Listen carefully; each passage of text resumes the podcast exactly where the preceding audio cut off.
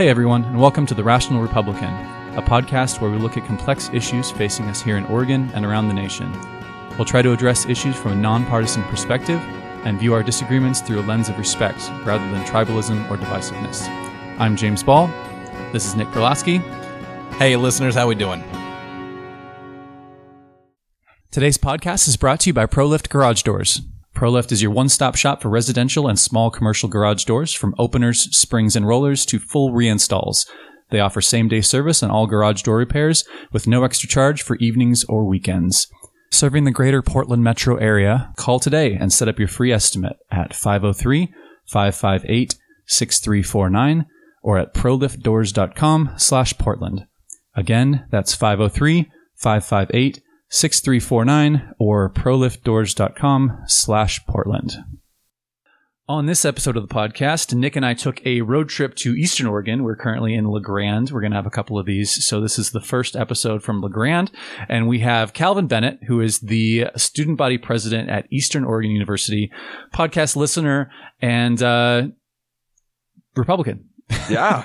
Th- So thank you for having me. important qualities. We love both of those. Right. Calvin, welcome. Uh, why don't you take a couple seconds to tell us who you are and Yeah. Well, my name's Calvin Bennett. I'm from the small town or metropolis of Mitchell, Oregon, and I'm a left-handed gingerborn April Fools. nice, nice. Yeah. Love it. Yeah. Uh, currently a senior here at Eastern Oregon University, serving as president for my senior year and a double major in business and marketing with a minor in political science, which is uh, more of my hobby. So that's Wow. why it's the minor. Double major and a, and a minor. Yep. So, what are you going to planning to do after you graduate? Uh, I have no specific plans yet, but eventually I'd really like to get into the Oregon State Legislature and try to fix some of those problems I'm seeing there don't right we now. all? Don't we all want to get in the Right. There's legislature? plenty of problems to fix. They're not going anywhere. Yeah. So, um, yeah, thanks for coming on the show. Uh, one of the things we want to talk about, and I guess we'll just jump right in, is um, you're a you're a younger folk, um, hmm 21. Yep. 21. Um, I was joking beforehand that uh, Nick and I are kind of aging out of that young Republican thing. Uh, I'm now 38, which is older than I That's would not- like. you're not young. No, not young anymore. So, um, as a as a young Republican, what is it that drew you to the party, and uh, why aren't you a Democrat like all the other all the other 20 somethings? That's fair. I mean, I always love to share this quote. Winston Churchill once said, "If you're not a liberal in your 20s, you don't have a heart, and if you're not a Mm. conservative in your 40s, you don't have a brain." Heartless. Yeah, heartless. Ah, That's what they always say. Call me the Weeknd. But um, nice. yeah, uh, I think I think it really just comes down to my background. Um, I was born in or in Alaska, kind of in the middle of nowhere. We all know Alaska Oh, what, is kind of a what part of conservative state. Alaska? Uh, Fairbanks, Okay, so central. Nice. cold, Uh, very yeah, cold. Very cold. Yep. Yeah, I experienced negative 50 a couple times in my life. Yikes. It's Jiminy Christmas. chi- chilly. When it's colder than your freezer outside, it's uh, it's pretty That's cold. cold. yeah, Yeah. Uh, and it was just really the values my, my parents instilled in me. Um, I think that was a big factor in it. And then coming down to Mitchell, I moved there when I was nine. For those of you who don't know, Mitchell is a town of 100 people. Uh, to put that in perspective, I graduated in a class of two. To be fair, two people. two people. Yeah, a class of two. To be fair, though, there was there was four of us. However, we graduated in 2020, and COVID kind of ended the careers of two of them. So it was Ah. tough. At least I got valedictorian. All right. So It's a shot. yeah, it was it was a, it was a struggle out the mud. Um, but no, I'm just really living in that rural area, and some some consider it frontier, and having to kind of really I don't want to say fend for yourself, but fend for yourself, and a lot of stuff is up to you. You have to wear a lot of different hats if you want to succeed. You have to be able to accomplish things on your own. You don't have the resources that other people in other schools have. I mean, there's not really like some years there was a guidance counselor, some years there weren't. Some years there was an ag teacher, some years there weren't. Some years there was a math and English teacher, and some years there weren't. I mean, you really have to like do a lot of just being self efficient or efficient. Uh, So Yeah. we were uh, just at the university a little bit ago, and I think they said there Yeah. are 1,200 students Yeah, about. on campus in, at Eastern Oregon, which is interesting. So I went to Corban University with 800 students at Our- the time. I don't know. our rivals, yeah. yeah, yeah, same same conference, NAIA. I guess you guys Mhm. play each other in sports. I was Mhm. never into sports at the time, but uh, Yeah. also that was a couple decades ago. So I also You know. I went to a smallish school at University of Texas has Yeah. only fifty ish thousand people. But right, yeah, that's not not the same thing. Um, Very different experiences. Very, yeah. So, uh, is there much of a democratic presence here in the area? Do you find yourself, um, or is it pretty much everybody just waves their Trump flags and, um, I mean, is, is there political discourse or is everybody just kind of like Yeah. on the same side of the Th- aisle? There, there definitely is political discourse. I mean, this still is a university, even though it is Oregon's Rural University. There's there's Sure. definitely uh, division. I mean, we not only have a Turning Point Club on campus, which is fairly new, um, but we also have, or I mean, there is there isn't legitimate or like actual partisan groups on campus. However, there are groups that normally do lean to the left and do uh, often conflict with like that Turning Point group's uh, priorities. So, I mean, we have like our uh, Sage Club, which is essentially an LGBTQ plus club, and those Mhm. those guys often conflict. Some, uh, I think there was a African American club on campus, and now that's not there anymore. I think that was there for a year, and then people graduated and left. You know, but yeah, there, no, there often is a lot of political discourse, especially between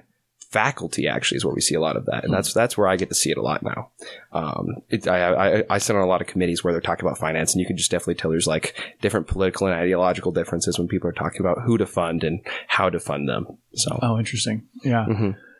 So, like, what what are things that matter to you as a 21 year old Republican in Eastern Oregon? Um, what can the Republican Party? So again, we're we're coming from the the background of Portland, you Mhm. know, big city, uh, Very not blue. very blue, not a lot of Republicans. Um, so I've got my ideas about what can appeal to young people, but again, we're not. I'm not young anymore. You so young. the things the things that matter to us are probably not. And and if we're if the Republican Party is going to survive, it's got to start reaching out to to young folks. Um, Yeah. Is it a a branding issue? Is it a policy issue? Is it you know what do you what do you think that we can um, Mhm. swing some of those moderates? I, I, yeah, I think that's that's really good. I, I'd like to start off, and this goes into my marketing background. We have to identify what young people are, I guess, first, and who, what, what they've experienced in their lives. Their like coming of age story for a lot of people my age was Donald Trump being elected president. Hmm. That is their total like understanding what the Republican Party is. Trump and the Republican Party are the same thing to a lot of people in my generation, Yeah, and so they they went through his presidency, and then probably like, not when- a not a positive. Uh, yeah, and so, yeah, I mean, that puts a lot of people in their camps, whether or not some people do think that's positive. There are a lot of, there are a lot of students here who are Trump is their favorite person ever. Yeah. Um, but yeah, so they went through his presidency and then they had COVID. I mean, that's when I graduated college. I, mean, I was literally 18. I just turned 18 right after the pandemic lockdown started because it was April 1st. yeah. And then they've gone now. And so now they're in the Biden presidency. And the only political experiences that they're really talking about now is like Ukraine Hmm. and the Israel Gaza thing to be more uh, relevant now. And so they're just seeing kind of these big crises and they're seeing where Republicans are now. And they're like, well, we kind of have Donald Trump being Donald Trump, Mhm. to be fair. And then we have Joe Biden being sleepy. And that's kind of their interpretation of who the party is, is, is Biden and Obama.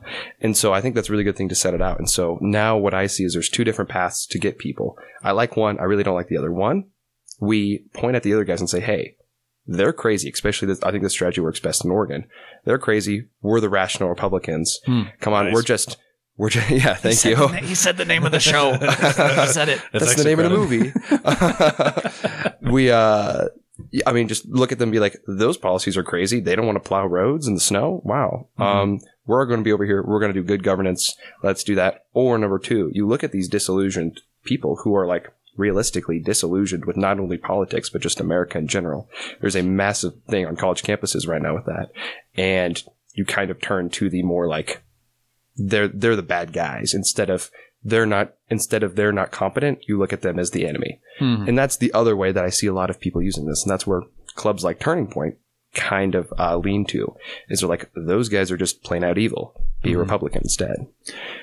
it's hard to take that second path as a uh, urban, you know, Portland resident because everybody's a Democrat, and if you don't, if you're not friends with Democrats, you don't have any friends Mhm. in general. So um, you kind of have to be a little more. I don't know. I think that that at least for me personally, that is. Uh, a bit of a moderating force is that I have to interact with these people on a regular basis, and if I don't empathize at least a little bit with those with those policies, that um, you just end up turning people off. And not everybody can be just like a you know hardcore right wing conservative. Uh, You'll just you'll have no friends. You'll just be very much on an island. It's, it's, Yeah. it's, very it's true. not fun.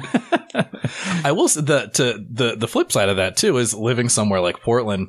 It's super easy for us to kind of point out and just be like, "Hey, uh, this these roads have had potholes for four years now, and you keep electing the same people, and they haven't done anything about it." Or we've had homeless encampments for eight or ten years now, and you keep electing the same people, and they haven't done anything about it. And to to a person that you go through, and if it's a hyper partisan hippie lefty, yeah, mm-hmm. you're never going to win that argument. But if it's just any normal you know, person that you talk to on the street. Don't even ask their affiliation to because it's Portland. You can just assume they're a Democrat. But you can mm-hmm. just be like, hey, wouldn't it be nice if we had fewer homeless people accosting us? Wouldn't it be nice if we had roads that worked? Wouldn't it be nice if we didn't have to worry about moving businesses up to Vancouver, which is, we're, you Or know, like six miles away from the state of Washington where you don't have to pay state income tax. So a lot of people are moving up to Vancouver.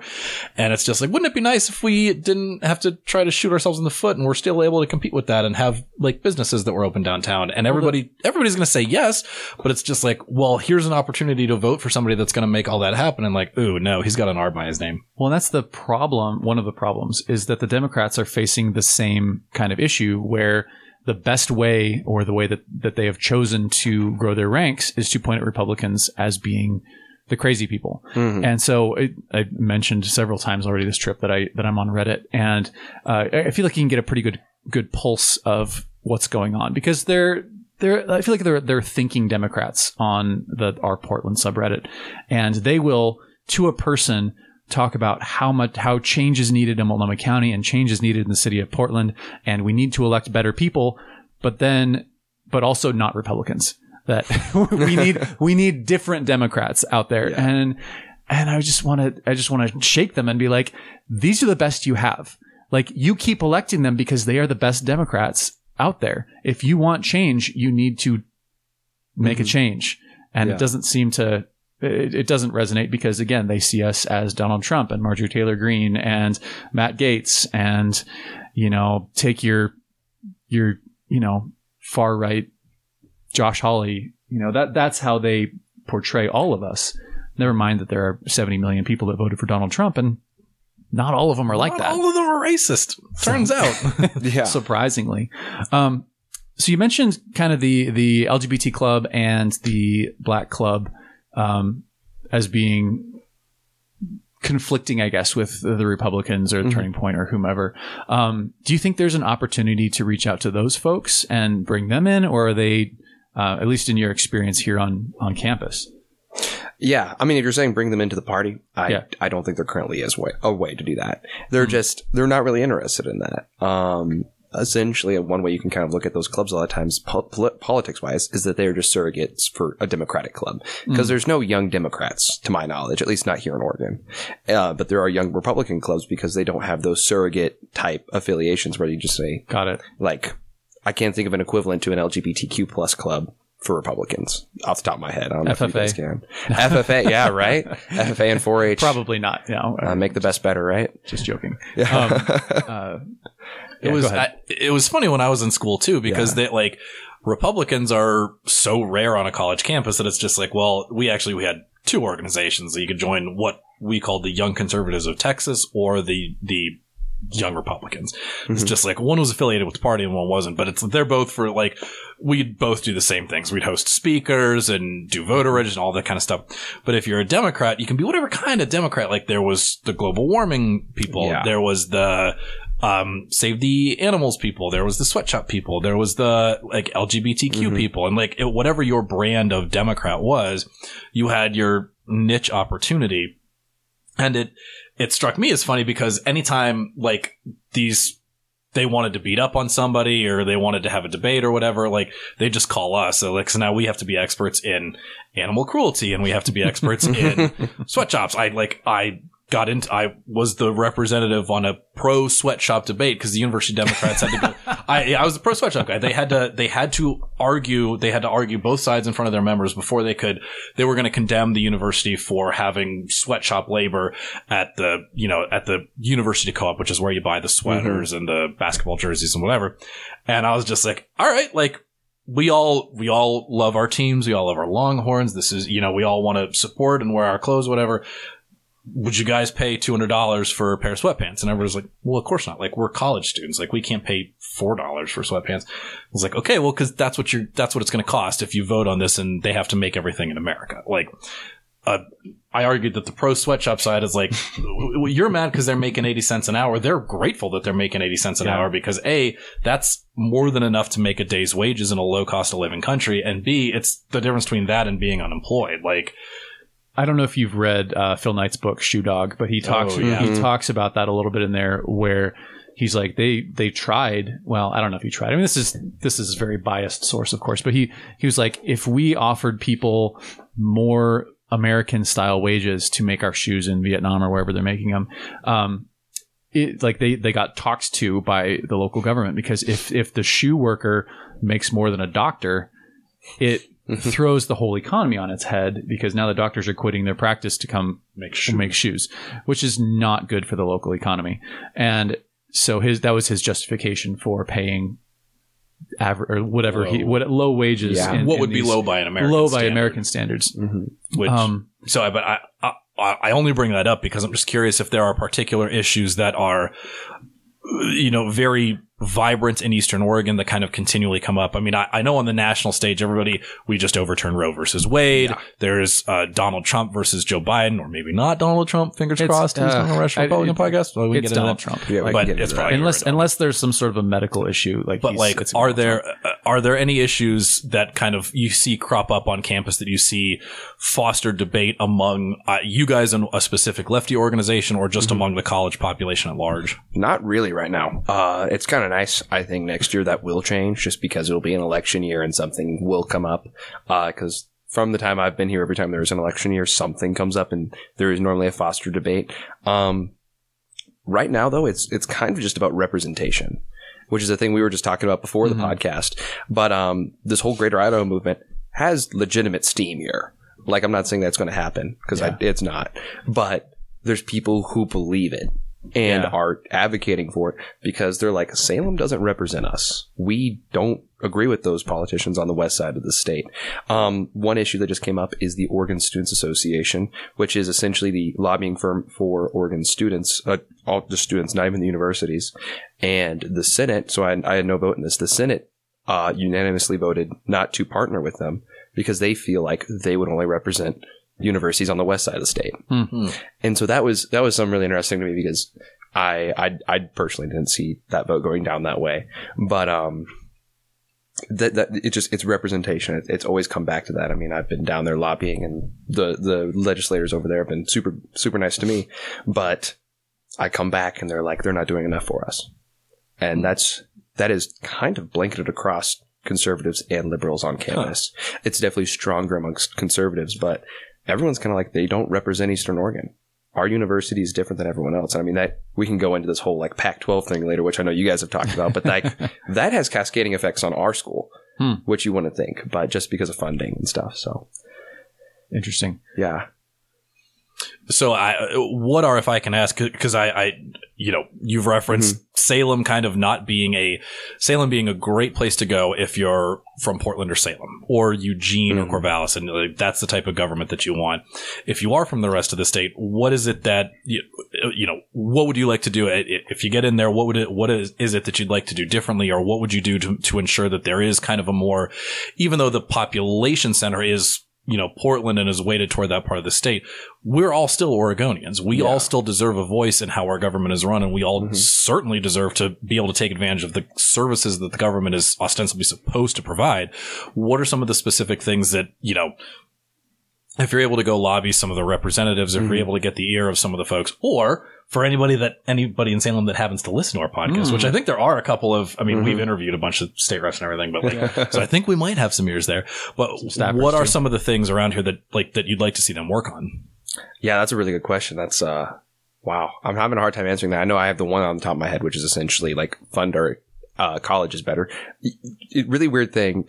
Um, Oregon has one of the smallest per student funding of uh, higher education in the state. So like we are, if you if you take out our like college fund of how much or- the state legislature puts into this fund that goes to fund all schools, they are ranked 45th in this country per student. Wow. So like Alabama gives more per student to their universities than we do. You got to fund that football program. Exactly. Yeah. Maybe I should. the football program probably funds itself, Yes. but Ma- I know, yeah, I know. maybe I should stop bringing up Alabama because that's what everyone keeps saying. So I need to pick a different Southern state. Pick a different Southern state. Yeah, but like, I think that one's really interesting to me because we're we're having uh, talks up at the uh, university. They're like, they keep reducing the funding here, and so what happens is now we're raising the cost of tuition, and so now we're putting students in more debt every single year. And so, I mean, the more debt you have as you graduate college and go into the workforce, the harder it is to raise a family. Yep. And then that has so many spiraling effects on that. And so that's, that's one thing that personally I would like to do. And that's not really a, I personally don't think that's a super partisan issue. It's just a budgetary issue here in the state. Um, Well, so I think it's interesting that that because I think it was uh, might have, might have been Andy Huey who who mentioned something. I forget if it was on the podcast or after, or maybe it wasn't even him. But uh, Mhm. it, I I remember things, and then I don't know I don't know where it came Yeah. from. Um, but interesting. That's that's sort of a almost a big government take on what the Republican Party or what Salem could do differently. yeah. Like, am I wrong about that? And I will say that kind of does go against most of like what the Republican Party stands for. And I know I'm, I'm No, it's it's fine. I mean, it would, that I one, think I think we as moderates, I guess, um, I, I believe that taxes have a purpose, and you know they should be used effectively to provide services for the greater good. Yeah. Um, not a not a libertarian in the sense that roads should be privatized and you know everything is better in the private private sector, but um, yeah, I think Yeah, education is important, and I think that funding education is important. So I, I just I, I'm just pointing out Yeah. that it's kind of because as, as a public thing or a policy thing for me, what how I look at it is it's either the state puts more money into it and kind of helps cover that cost, or it goes into federal debt for those students or students owing the, the Fed's debt, and that becomes a whole problem that include or increases the size of the federal government and all that stuff. And you know, Sallie Mae, and then oh, is Joe Biden going to go? And he, he's having this pressure to go and uh, what was it? Cancel the debt all the Mhm. for, yeah. forgive all the debt, and then it goes to the federal government. It's like, well, what's better, collecting the state money here and putting it back into the college system here, so it stays in the colleges and kind of does a little rotating sphere uh, in the money. Well- anyway, sorry, Well, but if we're uh, gonna if we're gonna forgive the debt, why not just why fund it at all? exactly. You know, let's just let's just get uh, Uncle Joe to to forgive it all, and uh, Uncle Joe, There's no yeah. point. yeah, Grandpa Joe. Grandpa Joe. I I don't know. well, what, what's the current name? Did he go to Crooked Joe now? Is that what Trump's calling him? yeah. yeah. Oh no! Did he did he graduate from Sleepy Joe? Yeah, I think he graduated from? Sleepy to Crooked. Sleepy didn't work well enough for the election, so Yeah. he needed a new one. Well, I'll, I'll kind of Joe and a rain Don. I'll uh, just just throw some stuff out there of other things that I've heard is is um, regulations, in particular environmental regulations, are very detrimental to Eastern Oregon. Um, we were just talking with uh, Alex McAdded, who I believe is actually the one who, who Mhm. introduced us to you. yeah. Um, Friend of the pod. Friend of the pod. Uh, he was he. I, I don't want to tell too much about him because he uh, didn't have permission to do this, but um, there was a anyway. there was a no. I can talk about what he Mhm. said. Just I don't want to like dox him any more than we already have. Um, More than we have. no. uh, anyway, he uh, works in a city who gets their water from the Santiam River. Mhm. And there was a lawsuit recently where some lefty think tank sued the Army Corps of Engineers to open up the spillways of one of the dams in order to Mm. make it easier for fish to be, do their fish stuff. Well, what ended up happening is in this in in over the course of this, um, a bunch of other fish ended up dying. Not the not the protected ones, but like it killed a whole bunch of salmon uh, from just the the change in water temperature pressure. I don't know. I'm not a not a fishologist. I don't know what that pesca pescatarian. oh my god. Pescat- Wait, isn't that like a That's what he said. religion? That's somebody who eat- I know. I know. Somebody who eats me, eats fish. Oh, eats Um, fish. yeah, pescatarian is, is eats fish. Um, so the opposite of a fish biologist. Right, Literally. Um, but anyway, and it's and it's screwing up the water tables. Uh, Yeah. The the the water that they use to drink is now um, from this river is now filled with sediment and dead fish, and also and they're having problems getting enough drinking water into their community, Mhm. um, all because of this lawsuit from this lefty think tank. And that is just an indication or just an example of people who probably have good intentions going overboard and doing something they're not qualified to do uh, and causing a lot of a lot of negative effects for people who are not them. Uh, we had an episode about uh, the wolves out here in Eastern Oregon, which is a big deal. Of you know the the regulations around wolves, obviously the spotted owl and and those sorts of things. So people in Salem will send over these regulations, in particular environmental regulations that have the best of intentions, but ignore the trickle down effects to the people who live out here, and that is a, a, a huge problem um, with representation in Eastern Oregon. Yeah. So- And I mean, that reminds me of what the current big problem is out here, which is the Snake River dams. Mm. Um, and I will admit I'm not the Pro, best expert pro or against, pro or con. I am Snake for River. keeping the dams in, personally. Um, and I will admit I'm not the best expert on this. I would say if you want to interview someone really cool about it, talk to Cliff Bentz. Hmm. Um, he has been doing a lot of work uh, with them, and it's very interesting. But they supply a lot of the green natural power that we get to have here in Oregon and Idaho and Washington um, from just across the uh, so across the Pacific Northwest. A lot of renewable energy, which is really cool, and that's what people want. However, now there's people saying that these dams are killing fish. And so it's kind of this this liberal like, oh, which one matters more, renewable energy or fish? Well, I got into a similar argument with that on Reddit about the uh, the ones in Southern Oregon. The uh, was it the Klamath was it Klamath River? I I forget. Anyway, Or rogue, maybe? no, it wasn't Rogue. There was there was a is the Southern Oregon, Northern California. There was another, a set of dams that were actually being removed, Mm. and I was like, is these these dams are providing power, like green power? Should we not keep that? I mean, if global warming is this existential threat that is going to end the world in four and a half years, um, why are we tearing these out in the name of fish? Like we have Mhm. Other fish. I mean, not not to not to downplay the the environmental factors, but like, shouldn't we be pushing pushing more hydropower? Yeah.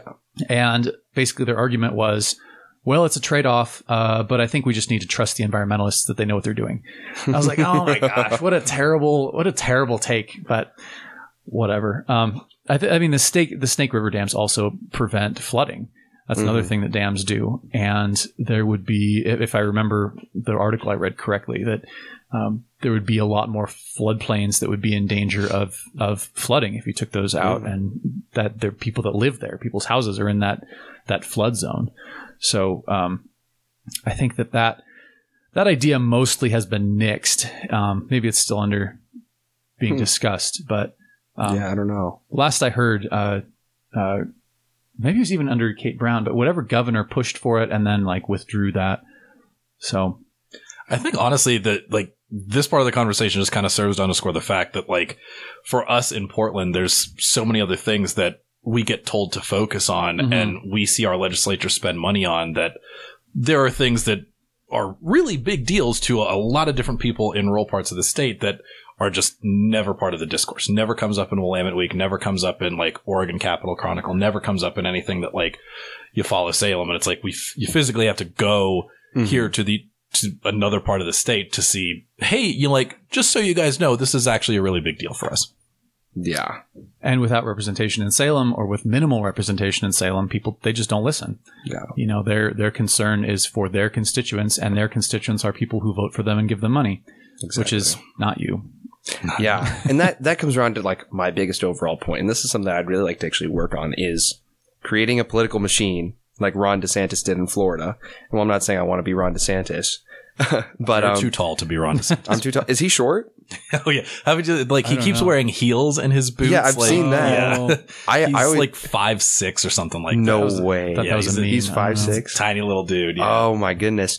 But um Political machine. a political machine to make it so that Republicans win. I mean, if you look at the districts right now, I think in a couple of years you could have a Republican majority in the House. The Senate, mm, not so much. Um, that would be way harder. But there's a couple of factors that are really helping Oregon Republicans right now. Oregon is, has a declining population for the first time in decades, Mhm. um, which generally means is good for Republicans. You see states that have declining populations start to vor- vote more uh, to the right. Another thing you see is that those people who are leaving also are kind of the wealthier Californians who moved here and are moving to the next hot spot, to the Boise, Idaho's, to the Reno, uh, Nevadas, to Missoula, whatever is the cool spot. And so we're seeing that right now. And I've heard. I don't. I don't know how uh, realistic this is, but from some of my other political friends in Salem, that supposedly Oregon's going to be a swing state by like 2032, 2036. Hmm.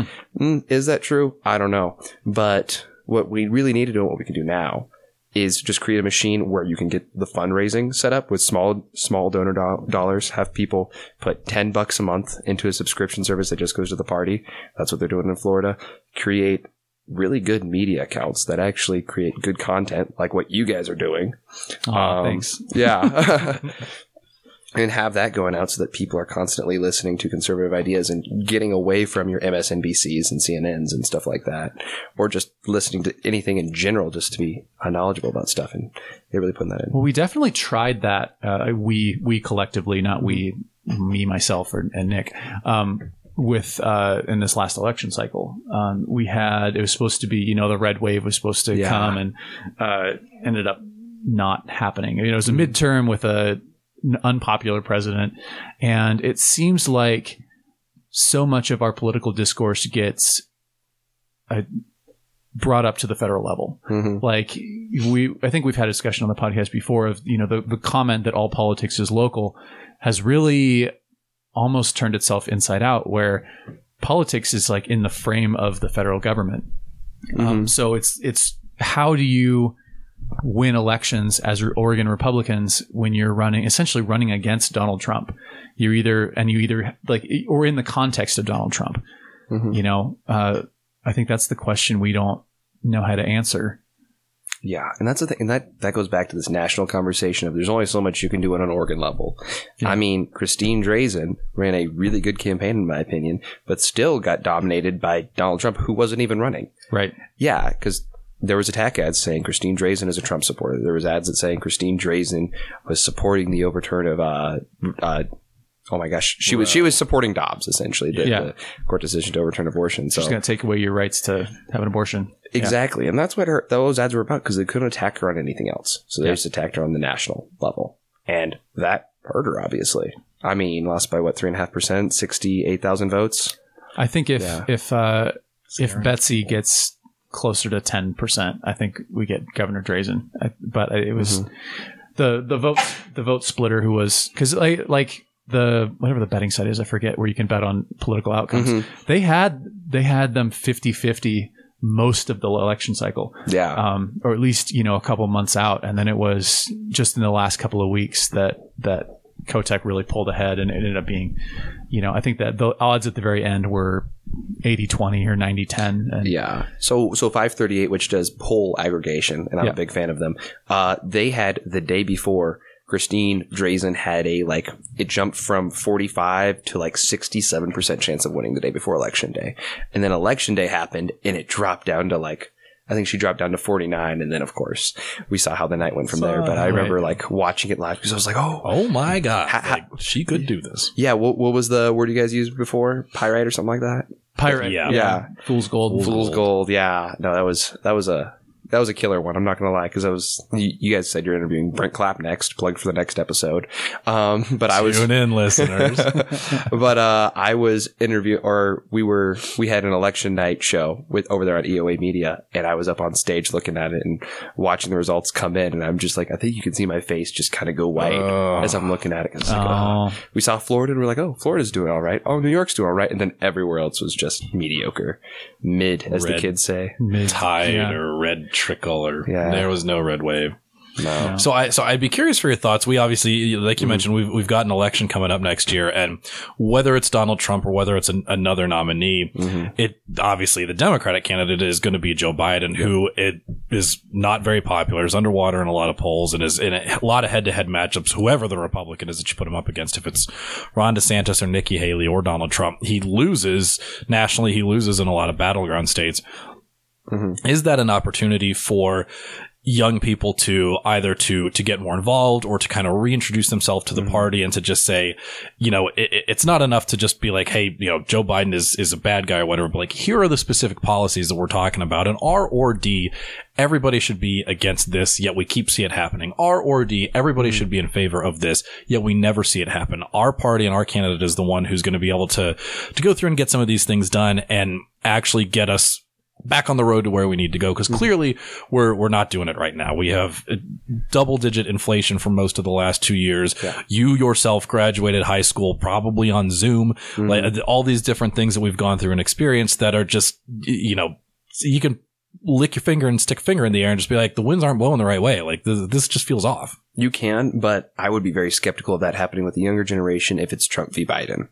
Reason being, everyone looks at them and just says they're old. I don't care who wins, and that is a that is a very real sentiment. I mean, if you guys went around and walked around the campus right now and asked for polling, a lot of people would say, "I'm just not going to vote."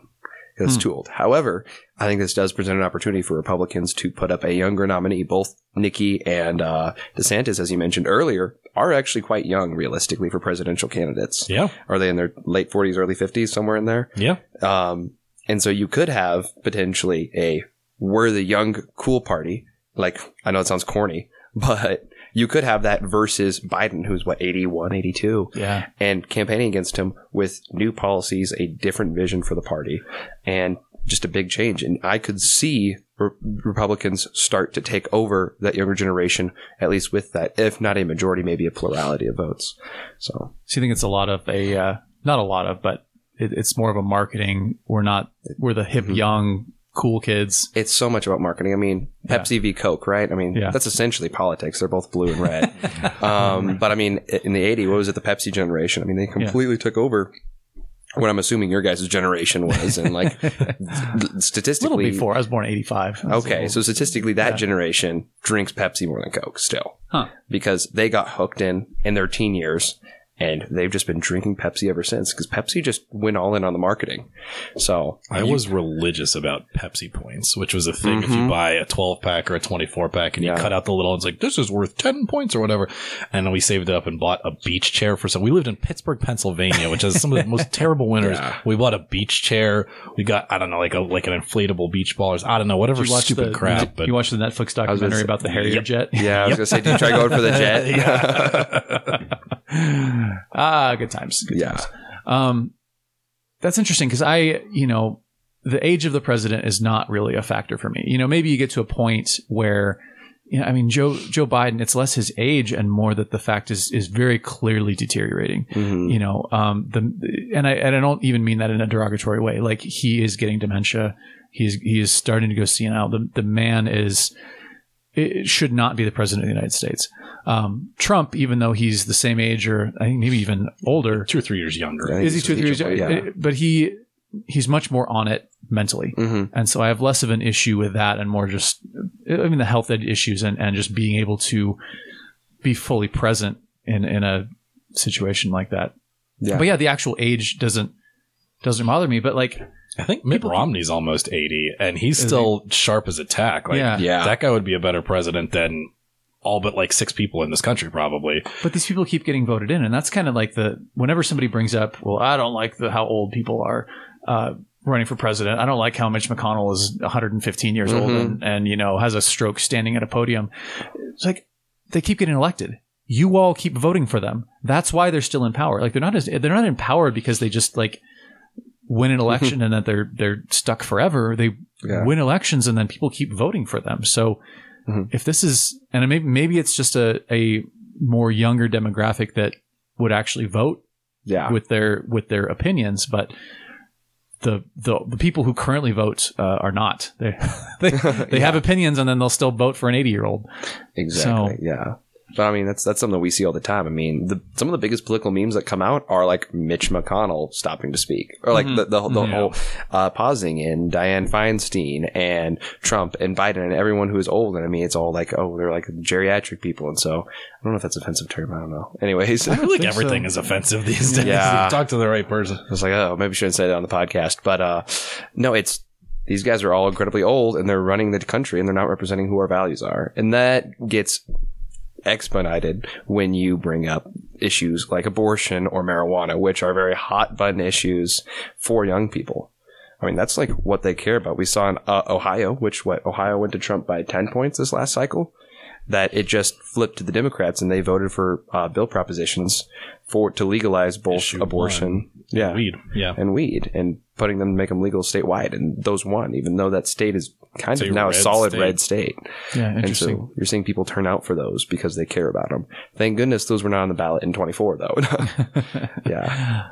I always I wonder why Republicans have such an aversion to drugs. I mean, not not like hard drugs, but marijuana. You know, that this is now that Oregon has had legal weed for a while now. It I feel like it's not that big of a deal. And why don't we just do this federally?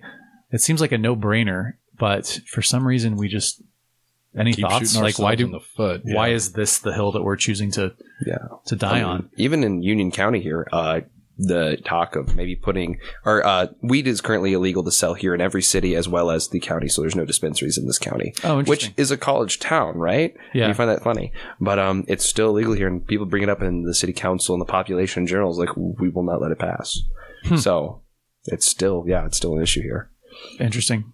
I think honestly that might be kind of what we were touching on earlier is there's the geriatricization of American politics. Mhm. And if you cling to these like, well, my grandmother always said that marijuana was a gateway drug.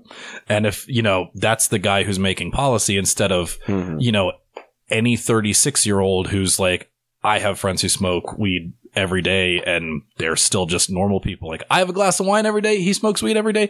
We we're all still fine. We, we get up to work and we are sober and we Mhm. take care of our children and we do all the things that you're supposed to do. And we just like having a little way to unwind at the end of the day and the world doesn't end. And it's, I think it's the same thing with our party with gay marriage for a while. I think there's, you're starting to see a lot more, like now there's a lot more focus on trans stuff, but in, in terms of like same sex marriage, re- no mm-hmm. Republican really cares about that anymore. It's like the, Obergefell happened almost 10 years ago. The country didn't end. You still have mm-hmm. the religion of your choice. You still have whatever. None of these things, you can still get married. All of these things are still exactly the same way. And now it's just that we've codified the ability for a same sex couple to have the same rights that straight couples do. And we're all still good. So I, my, my thought for a little while has always been it, the, the Republican Party, I think in particular, I think obviously all politics is going to be a little bit subject to, to, to the issues of the time. But I think the Republican Party in particular in 10 or 20 years is going to be a lot more fun, frankly, for lack of a better term, a lot more Hmm. comfortable with people smoking weed, a lot more comfortable with, we had a, we had a person run for governor who was a swinger. Yeah, And he was very open about that. He was just like, yeah, look, we so did it. We don't do was- it now, but we he was open about it after he got caught. after he got yeah, he got caught. yeah, he, he- that's not how he led off his campaign. with like, here's my beautiful wife, and here's my beautiful girl. I don't know how he could have done that. He but- even I don't want to again did not get permission to talk about people, but um, he he lost fundraisers over that. Like he Mm-hmm. lost he he. I remember hearing about it. Like once it came out, they had a big meeting with with major donors, and there were major donors that that dropped him over that. Um, even though like. I don't care what you do in your, the privacy of your own bedroom. Like You're not, cheating. my you're not thing, deceiving anybody. Yeah. You're like, again, it's not what I would do, but, But- and I think this is one of those, I saw, um, like a millennials versus Gen Z. Somebody was going on a rant and she said, we wa- we did Instagram so that you could, we walked on Instagram so that you could run on TikTok. And I think this is going to be like, we stand walked so that whatever you know in 10 years there's going to be some candidate who's running who, yeah who like because lots of people have used snapchat to send pictures of their naked selves to significant others and lots of people have you know made comments on twitter about you know well they're like this girl's a smoke show or something like that. Like somebody like stan walk so that somebody who's going to run in 10 years who has liked you know instagram model pictures or who mm-hmm. has you know sent a dm to someone. It's like hey can i get a drink later? or whatever. I don't know. But like all these things that will be were are viewed as pretty big scandals right now will just be like oh wait he didn't like he didn't murder somebody or like run over a dog with his car or like whatever. He just hit on a woman like I look forward to the day when sort of those puritanical faux pas are, are no longer scandal worthy. I mean, yeah, you cheat on your wife. That's not that's not great. You know, you're deceiving. You know, there are there are other consequences. But if your wife's in on it, like who cares? That should not be newsworthy. uh, Much less you know derail someone's political career. Mhm. So But I- Anyway, I, I think that consent. we will. you know, I I think that as times change and as next generation kind of takes over in 10, 15 years, I think that we have a lot more opportunity to, to go through and be like, okay, here's a way for that, that we can appeal to more of the masses. We can appeal to more, certainly younger voters. We can appeal to more of the people in the middle who are like, I feel like I'd like to vote for a Republican, but like, they're just so stuffy on so many things. And like, there's Tina Kotek and he's, and we were just talking like, I like Tina Kotek. I think she's doing a much better job as mm-hmm. governor than I appreciated there that, that I would have thought. I'm not going to vote for her in a couple of years, but I still, I can, you know, credit where credit's due. But like, she's out, she dresses in Captain America clothes. Like, she seems cool. Like, if you're an uninformed voter and don't know that she's a dictator or whatever, you might be like, wow, like, yeah, I'm going to vote for this person versus stuffy, mean Republican, whoever the bad guy is at the point in time. See, I don't think so. I think, well, I think it, it all just rolls up to Trump at this. And he is such a big figure in the party that you have to, if you're a Republican, you, your existence is in relation to Donald Trump. And even if I you are, uh, I don't know that it's stuffiness. I don't know that it's, oh, they don't care about me. It's, this is the party of Trump. And Trump says and does these things, which means you are, even if you are not, uh, those things, uh, racist, sexist, homophobia, like whatever words they use to describe him, you are supporting that and you are complicit and therefore you are Mhm. the worst thing in the I do think we're pretty stuffy though. Like as a party in Uh, general. maybe. We could lighten up a little bit. Just a little bit. Yeah, well, we try. Um, well, we are getting toward the end of the podcast. So, Calvin, one of the things we like to do at the end of our pods is ask our guests who their favorite Republican is. So, living or dead, someone you've met, someone you haven't. Um, doesn't matter. Do you have a, a favorite Republican? Yeah, I've been thinking about this the whole podcast, and I'm going to pick Arnold Schwarzenegger. Oh, yeah, yeah. that's a I- has, has Yeah, anyone yeah, yeah. picked? Has anyone picked him? No. I don't you think are the so, first. No. That's cool. I mean, West Coast Republican, West Coast, best coast, right? yeah. True. But I mean, a guy who really came to America and pulled himself up by his bootstraps. Super inspirational. I mean, just did everything. The, I mean, the whole bodybuilding thing, which I'm kind of getting into a little bit, and uh, just just being an all around like pretty cool guy. And also Terminator, one of the best movies, right? So uh, I I got to pick him. And yeah, I mean, cool That's policies and running government or California and whatnot. But Yeah. Also pretty big into the adultery and had a child out of wedlock, which is somewhat problematic, but guy who could win. Arnold Schwarzenegger walked so that Stan so that Stan could run. There it is. Stan the swing and Stan. But I, it, it is a, um, you know, you got you got to admire anybody who can win an election in a very, very, very, very blue state as a Republican. And he's, I think he's a Republican in our mold. He's a, he's a, a I say James, and I'm issuing to James, and I, Mm-hmm. I don't know where you consider yourself Yeah. on the spectrum of Republic. If you're more conservative, more centrist, whatever, Mm-hmm. that's we're, we're just happy that you're on our show. That's great right. but uh, he's a, a more centrist Republican, Mm-hmm. acknowledges climate change, work to, you know, work to green California up. You know, he's not this ogre, you know, Nixon like Mr. Burns Republican. Like I think what, what is the character of a lot of typical Republicans, but he, he won an election and then he won re-election. And that's a really, really obviously rare feat to do. I can't tell you the last, I mean, we, our last Republican governor won in 1986. No, he he won in 1982, served through 1986. Mhm. Yeah. I don't know the last Republican governor of Washington, probably also the 70s or the 80s. Before that, it was probably Ronald Reagan in California before Arnold Schwarzenegger. Like, might have been. I think it was. It was Reagan or Nixon, right? I forgot who came first. I, I don't know that Nixon was. I, I know he was the Senate. I I don't don't, know he was ever governor of California. Oh, but like, okay. there's I got a it there up. is a lot of there's a lot of history of blue here on these 3 Mm-hmm. states, and it's just like you got to admire somebody who can kind of literally punch through that. If it, if it takes becoming a bodybuilder to punch through that, then more power to Mm-hmm. you. But he did it. Yeah. And I love to win, so There you go. Probably better have better luck out here than you do in, in our neck of the woods for, Right. for winning. Well, anyway, Calvin, thank you again for coming on the podcast. This has been a lot of fun, and uh, thanks for hosting us here at your house in La Grande. And listeners, we will talk to you next time.